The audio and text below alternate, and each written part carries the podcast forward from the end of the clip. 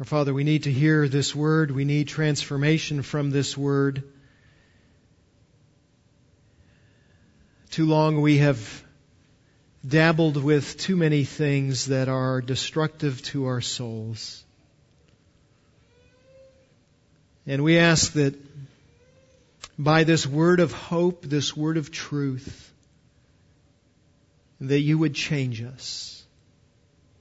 And Father, would you Give us an ability to fight against sin and to live for Christ.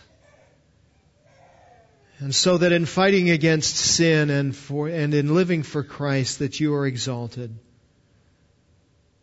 And as you are exalted, might we find increasing satisfaction in you. This is a word for our age. This is a word for our church in America this day. We are so confused about sin and legalism and sin and righteousness. And Father, would you give us clarity as we think about your provision for us this day? Guide us. Give me clarity, wisdom, discernment as I unfold this word. Might, might what passes through my lips honor you and be truthful. We pray in the name of Christ and for His glory. Amen. In April of 1983, Robert Vierling of Winchester, Missouri was found dead in his bed by his wife one morning. He was crushed to death by a 16 foot, 100 pound Burmese python. What was a Burmese python doing in his bed, you might ask? Why, it was his pet. And Vierling's wife said that he had complete trust in the snake and often played with it in their bed. I'm curious about a lot of things, but playing with a python in my bed, or anywhere else for that fact, is not on my radar of curiosity.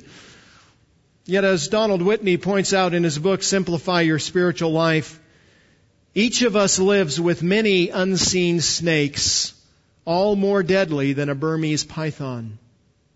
These snakes, which are constantly with us, are called sins in the Bible, and the process of killing them is called mortification. How do you keep from getting killed by a python? Don't get a python. And if you have one, kill it before it kills you. How do you keep from being killed by your sin? Don't get a pet sin. And if you have one, kill it before it kills you. That's really the theme of Romans chapter 8 verses 12 and 13 that we looked at last week. And we might simplify those verses into this singular statement. To live in the Spirit is to live aggressively against the flesh. To, to live underneath and controlled by the Spirit of God means that we are going to live aggressively in fighting against the temptations of the flesh. To be alive in the Spirit is to be opposed to every manifestation of sin and the flesh in our lives. This is essential because, as A.W. Tozer has noted, the terrible part about crucifying the flesh is that the flesh is you. When the Lord says mortify the flesh, He doesn't mean abuse your body by starving it or lying on beds of nails. He means put yourself on the cross. And that is what people do not want to do. But I do say this, Tozer writes, you had better mortify your flesh or your flesh will do something terrible to you. While Paul calls us to mortify the flesh in Romans 8, 12, and 13, he only hints at the process of mortification. And in the following verses, he'll, he'll give a couple of subtle hints as to what mortification looks like and how we do it. And, and he'll allude to further things starting in in chapter 12, but, but he never really lays out a process for how to kill sin. Yet he does do that for us in Colossians chapter 3 And that's why I want to turn there both this Sunday and next Sunday to see what the apostle Paul says about mortification and how it is that we might mortify the flesh.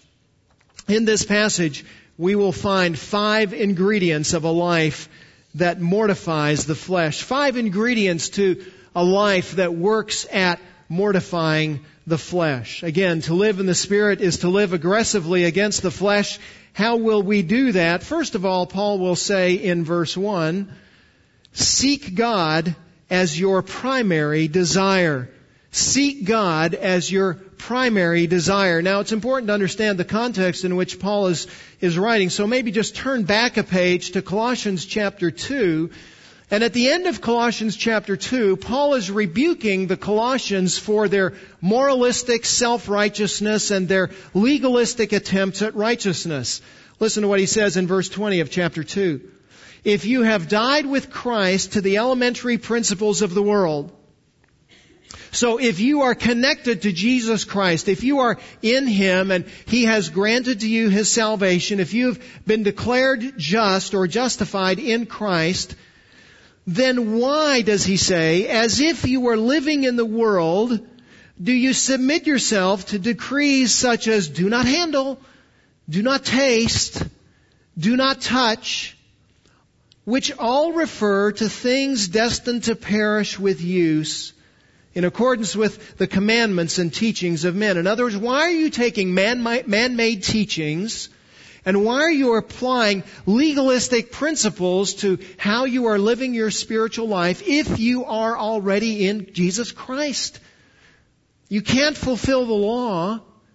Why are you trying legalism in order to be sanctified and right before God? In fact, he says, these are things that seem beneficial, but they're of no value against fleshly indulgence. Look what he says in verse 23. These are matters which have to be sure the appearance of wisdom in self-made religion and self-abasement and severe treatment of the body. So self-made religion. I, will be righteous on my own and my own standards and I'll achieve the fulfillment of God's standards by my keeping of the law.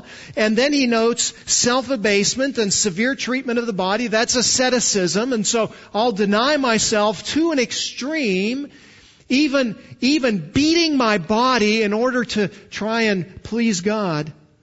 And notice what Paul concludes. He says, verse 23, these are of no value against fleshly indulgence. If you want to fight against sin, those things are of no value. Legalism will help you. Asceticism will not help you. It is, it is not even slightly valuable to fight against sin in that way. We need something far better, far more potent, far more powerful in order to fight against sin. So how does the believer fight against sin? That is what he answers in chapter 3, the first 17 verses. And that's what we want to look at these next two weeks. Notice he begins chapter 3 with the word therefore. So that's coming off of what he has just said about legalism and asceticism. You can't be sanctified that way. You can't satisfy God in that way. What should you do instead? Notice what he says. If you have been raised up with Christ, keep seeking the things above where Christ is seated at the right hand of God. If you have been raised up with Christ, what is, what is that a reference to? Except a reference to our identification with Christ through being baptized into His death and into His resurrection. Again, this is Romans chapter 6. Do you not know that all of us who have been baptized into Christ Jesus have been baptized into His death? We've been connected to His death over sin. And therefore, he says in Romans 6 4, we have been buried with him through baptism into death, so that as Christ was raised from the dead to the glory of the Father, so we too might walk in newness of life. So we've been connected with him in his death and in his resurrection. We have been raised up with Christ, is what Paul says in Colossians 3 1. What he is about to say, my friends, just a side note, a quick note. is for believers in Jesus Christ only.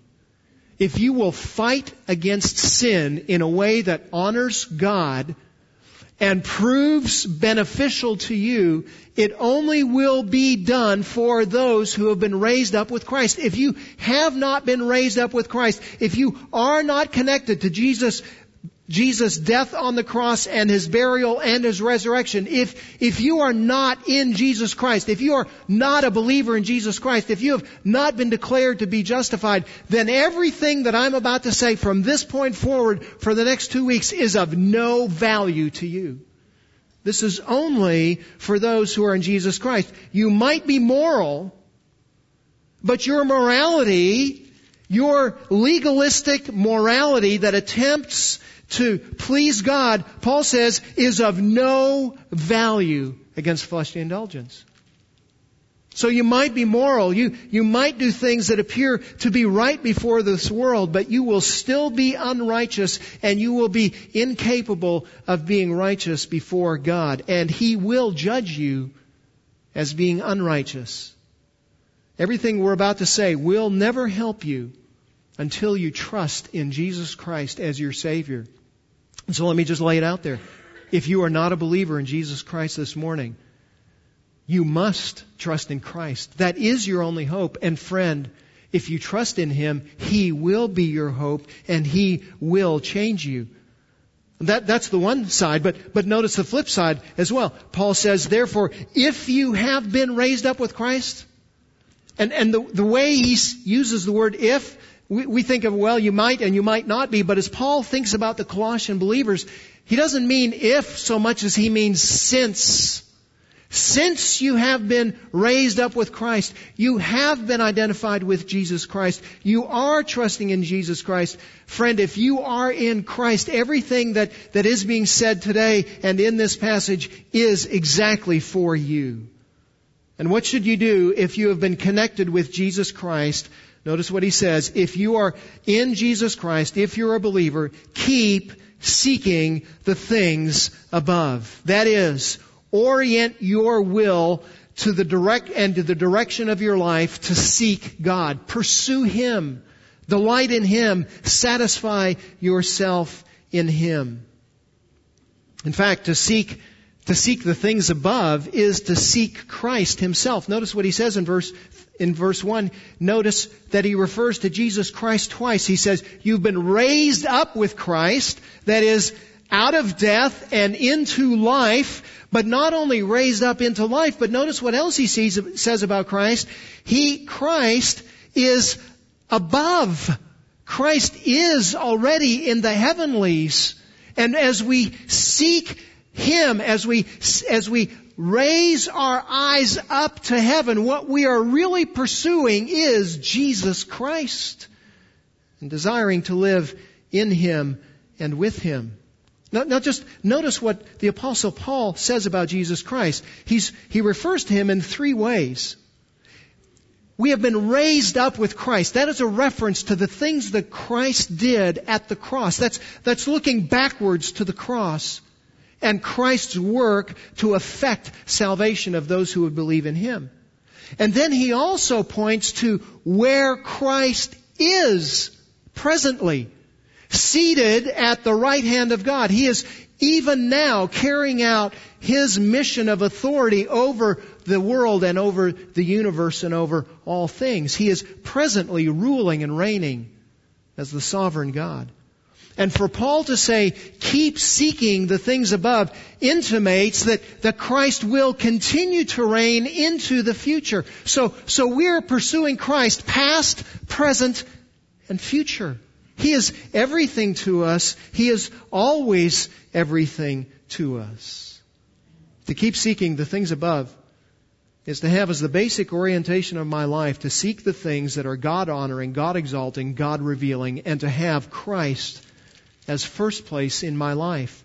This, this is the goal and this is the intention that God had for Jesus Christ. Remember chapter 1 verse 18, Paul says about Jesus Christ, He is the head of the body, the church, and He is the beginning. He is the firstborn from the dead. That is, He is the first one to be resurrected from the dead, never to die again. so that he himself, why, why was Christ resurrected? So that he himself will come to have first place in everything. The apostle Paul wants us to see the priority of Christ and that, that He is to be exalted in, in every aspect of our lives. He says something similar in chapter 1 verse 10. He is praying for the Colossians. He says, so that you will walk in a manner worthy of the Lord to please Him in all respects. You're to walk worthy of Christ, like Jesus Christ, pleasing Him in every way. Christ is everything to us. We live for Him. Notice that Paul also says, keep seeking things above. This is, this is the ongoing pattern of our lives. This is, this is what we ought to perpetually be doing. And why does he say, keep on seeking the things above? Why does he say, you've got to keep on? Because, friend, the inclination of the natural heart is not to keep on. The natural inclination of the heart is to stop seeking Him and instead to seek our own satisfactions, whether by legalism or asceticism or by licentious living. And Paul says the pursuit of God should be the perpetual pattern of the believer's life. Why do we keep seeking Him? Because He is the eternally authoritative God who is over all things and who is the termination point of all things. Everything culminates in God. Everything terminates on Him. All of our salvation is consumed with Him. The whole purpose of God's creation of man is to make us holy, to glorify Him. This is why we have been saved. So that we can live for Him. Now, we can live for Him instead of we must live for Him. We can. We've been enabled to live for Him, and that is to be our delight. The battle cry of one whose life is ori- oriented around Jesus Christ is articulated by Paul in Philippians 1:21, "For me to live is Christ." He is the be all and the end all of our lives. Our attitudes, ambitions, our outlook on life are molded by our relationship with Christ. Our allegiance to Him takes precedence over every earthly allegiance.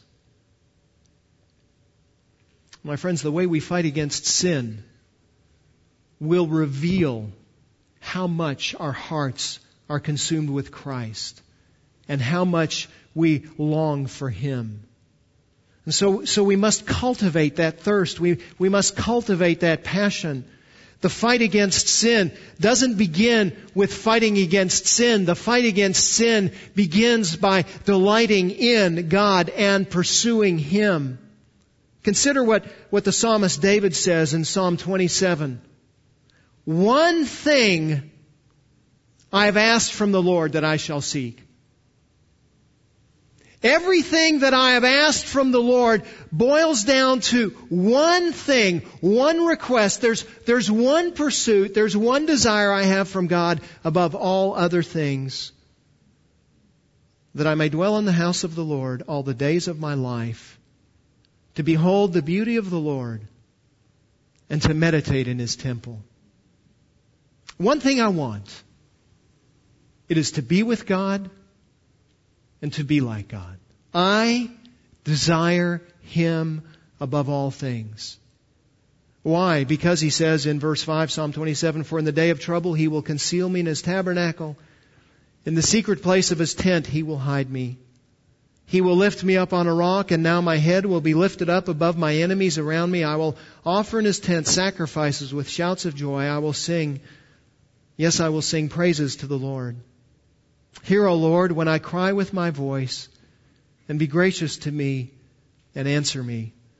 There's only one thing worth pursuing in this life, and that is fellowship with God, intimacy with Him, pursuing a desire with Him, because only He can protect us. Only He can keep us. Only He can save us. That's what, that's what David means by what he says in verses 2 through 7. And then hear his summary, verse 8. When you said, Seek my face. My heart said to you, now before I read what David says, how do you finish that sentence? When you're, when you said to me, seek my face, my heart said, what? David says, your face, O Lord, I shall seek. There's only one thing that is worth pursuing.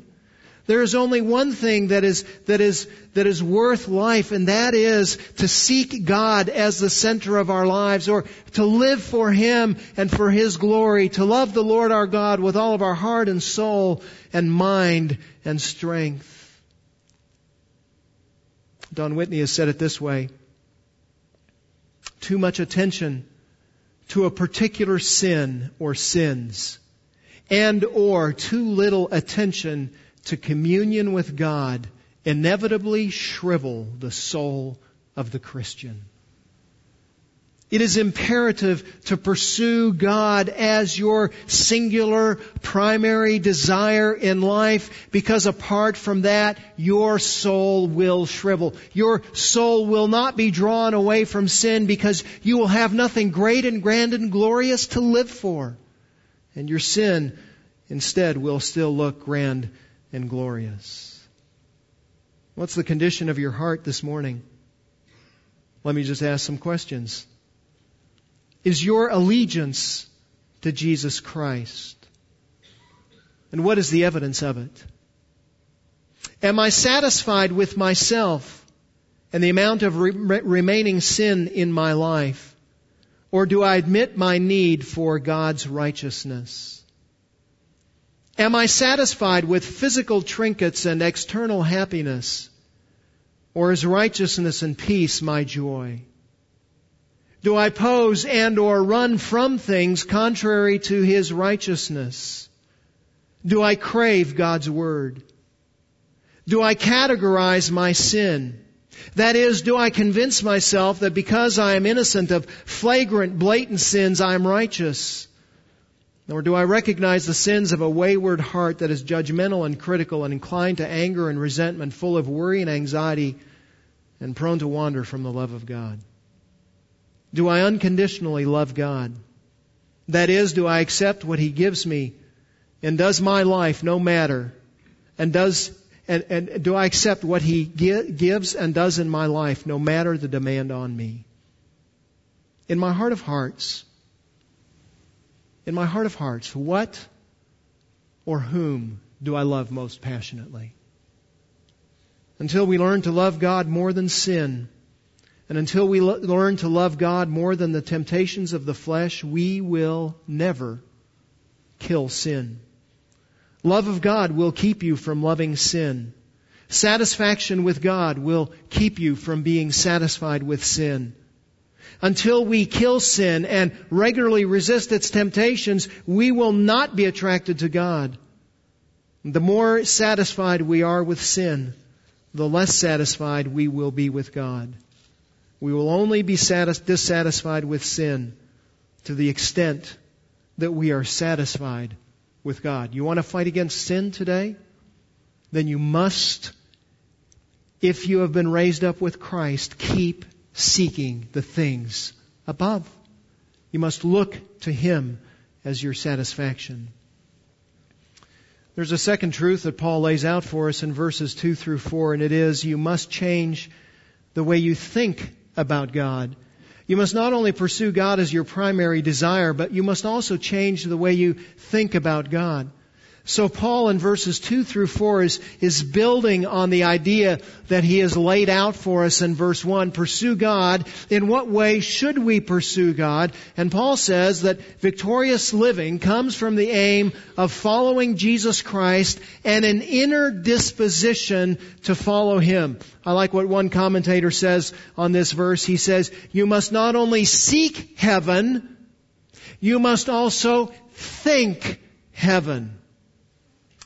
That's helpful.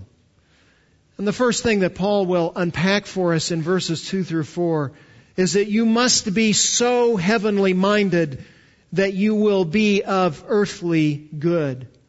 Paul says, verse 2, you must set your mind on things above, on, on the things that are in heaven. If, if you want to be changed from pursuing sin, if you want to fight back against sin, if you want to resist sin, legalistic practices will never help you, but, but you must draw your attention to heaven and seek the things that are above. Well, what is in heaven? Or who is in heaven? Christ is in heaven. Right? We just saw that in verse 1. He is above, seated at the right hand of God. Christ is in heaven. The Father is in heaven. The Spirit and the Word are in heaven. We'll see that next Sunday. All righteousness and all truth are in heaven. All the blessings that flow from God and His righteousness are in heaven. The completion of our salvation and the fulfillment of God's purposes for mankind are in heaven. Everything that is eternal is in heaven. To set our minds on things that are above is to echo what the apostle Paul says in 2 Corinthians chapter 4 verse 18. We look not at things which are seen, but the things which are not seen. For the things which are seen are temporal, but the things which are not seen are eternal. We stop gazing at things that are temporal and we look beyond them to the things and only the things that are eternal. This is to recognize that nothing that we have on earth will be in heaven except for people. To make much of life on earth and to win the fight against sin, we have to consider what is of eternal value and eternal consequence. My friends, we give in to sin because we think that the object of our lusts is eternal and that heaven is temporal. Every time we engage in sin, we are saying, this is ultimate. This is what will last. This is eternal. And what is eternal really won't last. And we need to focus our attention on what will really last and where our joy really will be. And just, just think about these things. In 100 years, the woman who is the object of your lust will be an undesirable skeleton in a coffin. In 100 years, the company you yearn to own will likely no longer exist. In 100 years, the technology that you, that you must have right now, the technology that is so essential to you, in 100 years will be as obsolete as a Model T Ford. In 100 years, the bank account you are seeking to build will be valueless. In 100 years, whatever is enticing you to pride or anger or covetousness or greed will not exist. In 100 years, if you are a believer in Jesus Christ, if, if a day is as a thousand years, in 100 years, you'll have been in heaven less than three hours. That's a good thought. My friends, we lose the battle against sin and we destroy relationships for the sake of our sinful indulgences we, because we believe that relationships are, are temporal and possessions are eternal. And we have it exactly backwards. We must look to the things that are above when we are fighting against sin, and we must remind ourselves of what will last and what will be destroyed. If we are going to mortify sin, if we're really going to push against sin, it is going to be through intentional meditation on Jesus Christ and our position in Jesus Christ, which is what we will see in verse 9. Our problem is that our tendency is not to think. We just, we're just cruising through life, not paying any attention.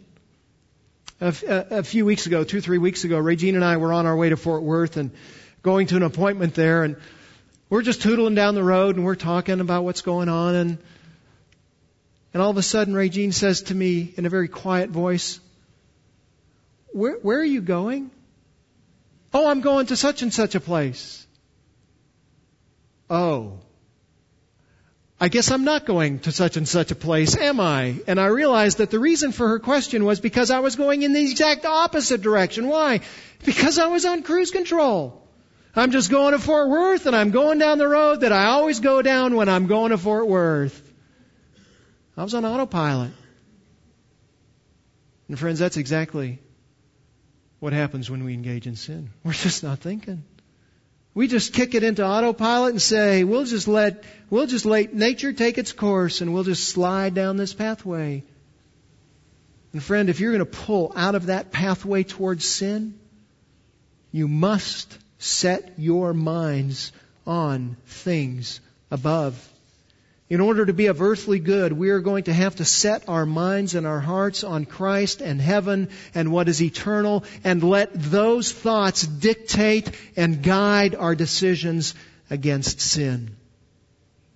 And Paul identifies a couple other ways that we ought to think about God in verses 3 and 4, and that is to consider your life in Christ and to consider your life as Christ. Consider your life in Christ and to consider your life as Christ.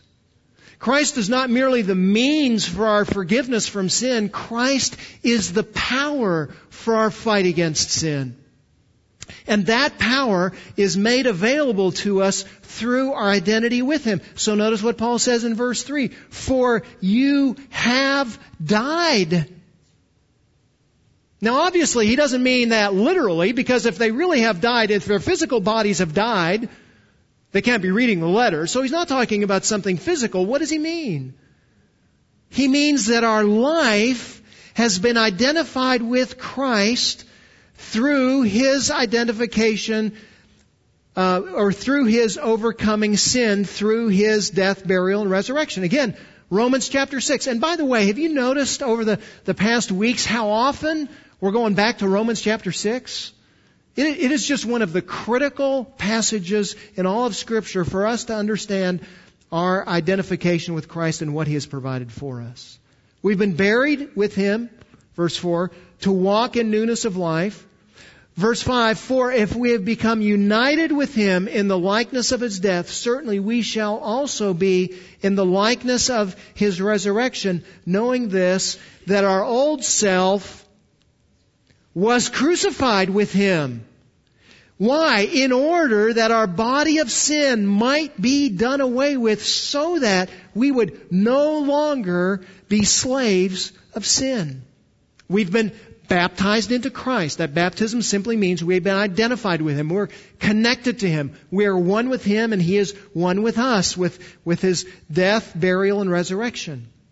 The purpose of that union with Him, we've already noted, is so that we would not walk in a sinful lifestyle. We'll walk in a new way, in a new pattern of living. And the purpose of our unity further, he says in verses 5 and 6, is so that we would be enslaved to Him and not enslaved to sin. And again, notice what he says. He says, our old self was crucified with Him. Past tense. It's completed. It's finished. It's happened. And in fact, that's the very same emphasis that Paul makes in Colossians 3 3. For you have died. You've been connected with Him. He has been victorious over sin. You're no longer enslaved to sin. You no longer have to sin. So what Paul is alluding to in chapter 3 verse 3 is this, that if you pursue sin, you are pursuing the things to which you've already died and for which Christ died. Why are you letting those things still harm you? When we were identified with Christ's death, we were given power over sin. The, the condemning sins that controlled us no longer control us. So, so Paul says, don't continue in those things. In fact, he, he adds to it at the end of verse 3, you have died and your life is hidden with Christ in God. That is, you are with Christ. You have a, a, common life with the Father and with the Son already. He is your protection from the world and from all spiritual foes. We won't take the time to read it, but, but just remember everything that he says at the end of Romans chapter 8, starting in verse 31. Who can be against us if Christ is for us? We're in Him. We're hidden with Him. We're protected by Him. He is our safekeeping.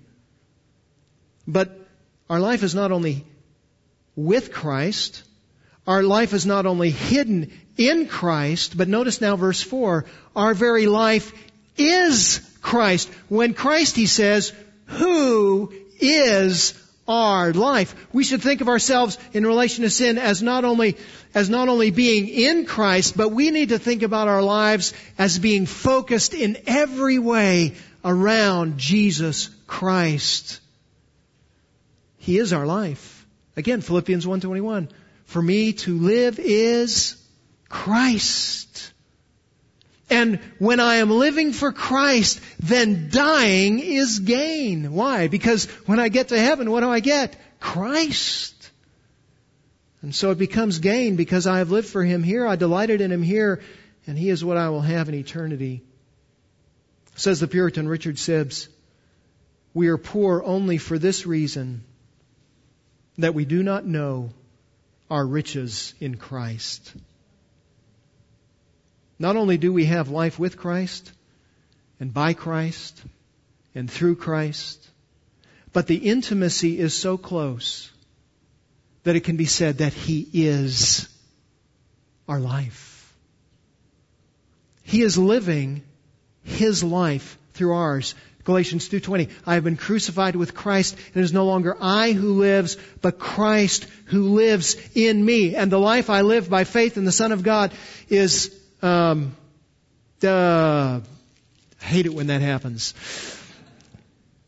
The life I live in the flesh, I live by faith in the Son of God who loved me and gave himself up for me. The life I live, I live by Christ. It's Him living in me. Now, now if I'm a frustrated 55 year old baseball player and I, I'm still pursuing a dream, of, of a baseball career and I am pursuing that dream through my son, that's of no benefit to me or to my son. But if it is Jesus Christ who is living his life through me, that is eternal value to me and to us. And then notice verse 4 that the revelation of all of Christ's glory when He is revealed, when we see Him in all of His fullness, then Paul says, you also will be revealed with Him in glory.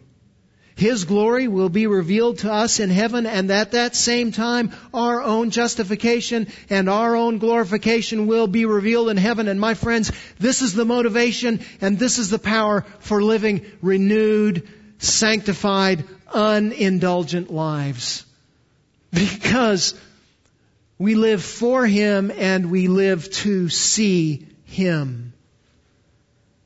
To win the fight against sin, we must purposefully, intentionally think about our relationship with Christ. We must think about why He died.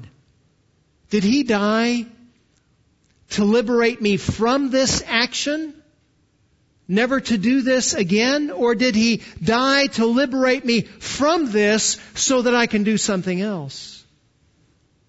Honestly, I ask myself that question with great frequency. Terry, did Christ, did Christ die so that you can indulge in this action? Did, did Jesus Christ die so that you can be prideful and self-exalted? Did Jesus Christ die so that you can indulge in this anger? Or did Jesus Christ die so that you might serve your wife? It's a question worth asking. Christ is your life. A few weeks ago, I was getting a little bit cranky at home. My, my, my schedule was, was full. It was, it was full of good things, but but it was full. And, and Regine's schedule was full. Again, full of, full of lots of good things, but, but it was full. And, and our family's life was, was full. And we were being pulled in all kinds of different directions. And, And while, while I was at home most nights, and while we would say goodnight, crawl into bed next to each other, conk out, wake up in the morning, kind of roll over, hit the ground, and then stand up and try and keep going. We weren't having substantive conversations. We weren't having relaxing meals. One of the, one of the things Regine and I like to do is a couple times a month, we've got a favorite spot that we like to go to in Granbury. In fact, we were there yesterday, Saturday morning breakfast. And it's, it's just our time to unplug. We, we, we, even if our kids are home, we don't invite them to go with us. That's our time. And we just sit there, enjoy way too many calories, way too much cholesterol. But we just sit there, glass of tea, cup of coffee, and talk. That's our private time. And it'd been like eight weeks since I had had that time with Ray Regine at that particular restaurant. And in all honesty, I was getting just a little bit cranky about it. I'd set aside one Saturday, I said, Regine, we are going to breakfast this Saturday. Ring, ring, telephone. Hey dad, how about on Saturday we, oh, there goes breakfast. I told her, okay, they are intruding on our schedule Thursday morning. I am going to work late and we're going to breakfast. I must have time with you. Friend, are you cranky about your lack of time with Christ? Do you, do you yearn for Christ in that same way? Are you sorrowful and sad and longing for Him when you are pressed for time? My friends, if you and I are going to kill sin, we must consider our identity with Christ and we must consider Christ as our very life. We must not only change the way we think about God and Christ, but, but we also must think about the way we think about sin, change the way we think about sin. And that is where we will go next week. Consider what um, William Tyndale wrote in his prologue to the book of Romans when he translated the New Testament. He says this about our position in Christ. First, behold yourself diligently in the law of God and see there your just damnation. Secondly, turn your eyes to Jesus Christ and see there the exceeding mercy of your most kind and loving Father. Thirdly, remember that Christ made not this atonement that you should anger God again. Neither did he die for your sins that you should still live in them. Nor did he cleanse you that you should return as a swine unto your old puddle again. But that you should be a new creature and live a new life after the will of God and not the flesh.